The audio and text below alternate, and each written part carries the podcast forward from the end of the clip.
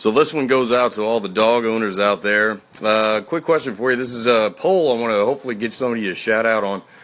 Um, so you're out there, you're walking the dog, and it's business time. Here's my question.